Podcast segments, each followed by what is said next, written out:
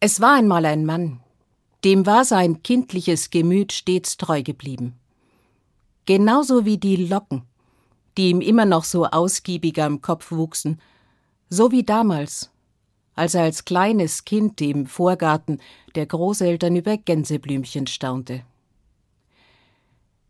Dieser Mann nun liebte einen Augenblick des Tages ganz besonders. Wenn das Tagblau im Nachtblau versank, die Amsel ihr Abendlied trällerte, er sich ins Bett legte, die leichte Sommerdecke bis ans Kinn zog und den Kopf mit den ausgiebigen Locken auf das Kissen bettete und sich darauf freute, dass jetzt der Schlaf kam. An jenem Abend, das Tagblau war im Nachtblau versunken und die Amsel trällerte ihr Abendlied, er hatte sich ins Bett gelegt, die Decke bis ans Kinn gezogen und den Kopf mit den ausgiebigen Locken auf das Kissen gebettet und wollte sich gerade eben darauf freuen, dass nun der Schlaf kam, da war er schlagartig hellwach und saß kerzengerade im Bett.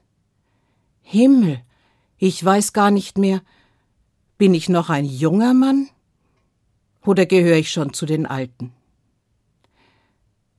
Nun hatte jener Mann eine Frau, die in vielen Jahren immer wieder bewiesen hatte, dass sie auf jede Frage eine kluge und vor allem tröstliche Antwort geben konnte.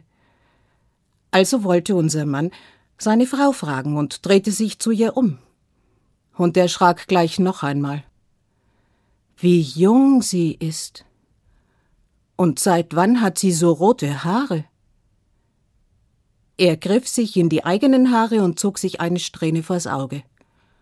Meine sind grau. Völlig grau. Und glatt. Auch die zweite Strähne, die er herunterzog, war grau und glatt. Jetzt bin ich alt und sie ist jung. Was soll nur werden? Und weil er auf diese Frage ohne seine Frau keine Antwort finden konnte, die aber den seligen Schlaf der Jugend schlief, ließ er sich zurück aufs Kissen fallen und schlief augenblicklich ein, worüber er sich noch einen Augenblick wunderte.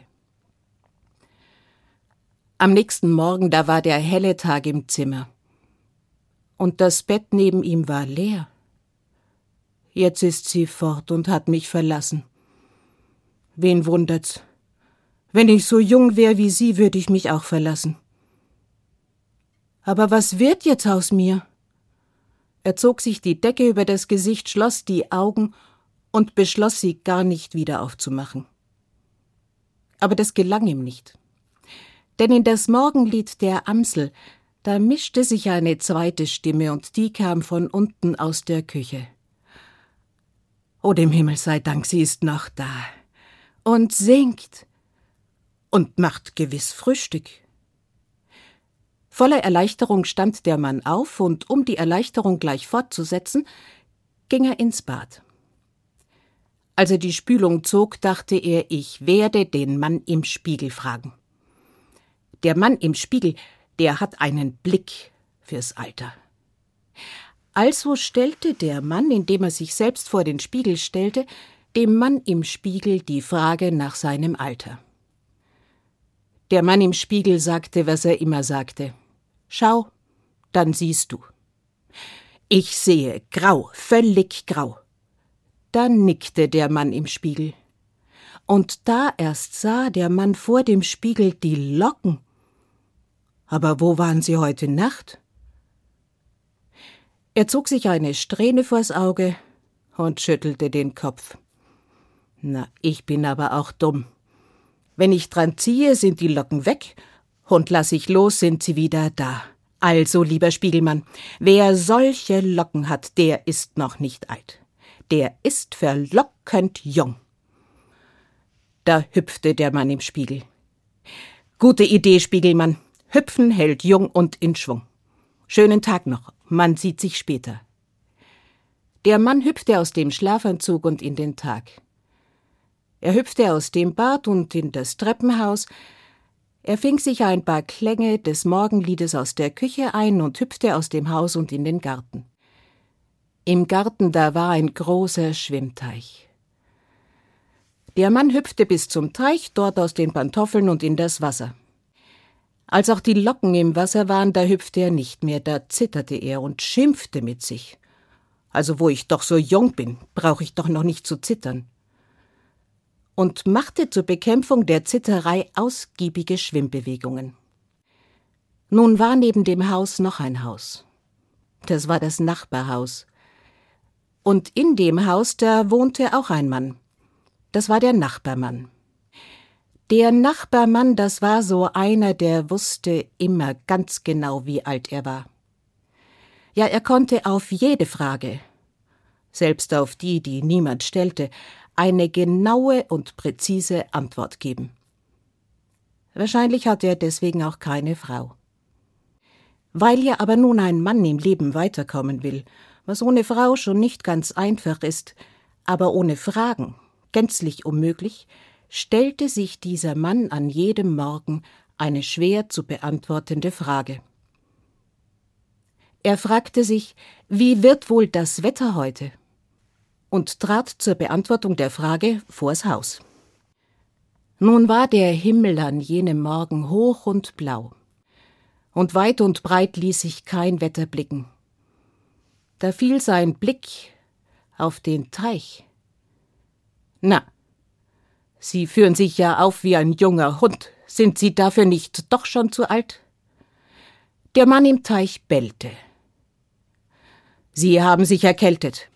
Wenn Sie nicht Acht geben, dann werden Sie sich noch den Tod holen. Da erschrak der Mann im Teich. Also, wo er doch so jung war, da war an Sterben nicht zu denken. Und er dachte fieberhaft darüber nach, wie er nun, da der Nachbarmann so zu ihm hinüberschaute, von ihm ungesehen aus dem Teich kommen konnte.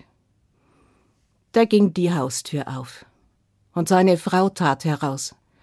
Die Morgensonne brachte ihr rotes Haar zum Leuchten. Über dem Arm, da hatte sie ein großes Handtuch. Es war schon ein wenig zerschlissen, hatte hier und da ein paar Löcher, aber man konnte deutlich die großen roten Rosen darauf sehen.